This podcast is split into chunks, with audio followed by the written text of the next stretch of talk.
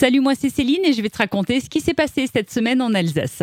Déjà, la très bonne nouvelle de la semaine, c'est le retour de la neige dans les Vosges. Les stations du Markstein, du Schnepfenried et de Gérardmer ont pu rouvrir partiellement quelques pistes de ski.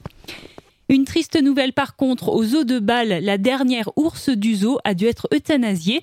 Elle était âgée de plus de 35 ans et souffrait de tumeurs. Si tu as un grand frère ou une grande sœur qui est au lycée, tu as peut-être entendu parler du nouveau bac. Ça veut dire que des épreuves vont changer et certains profs sont opposés à cette réforme. Ils ont manifesté cette semaine.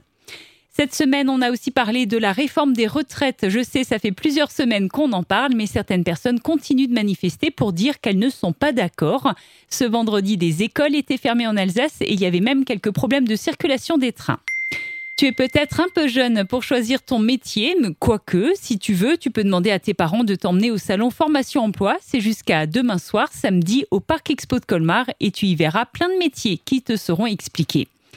À Strasbourg, ça y est, le grand sapin, il a quitté la place Kléber. Il va être transformé en compost. C'est un engrais pour les jardins de la ville de Strasbourg.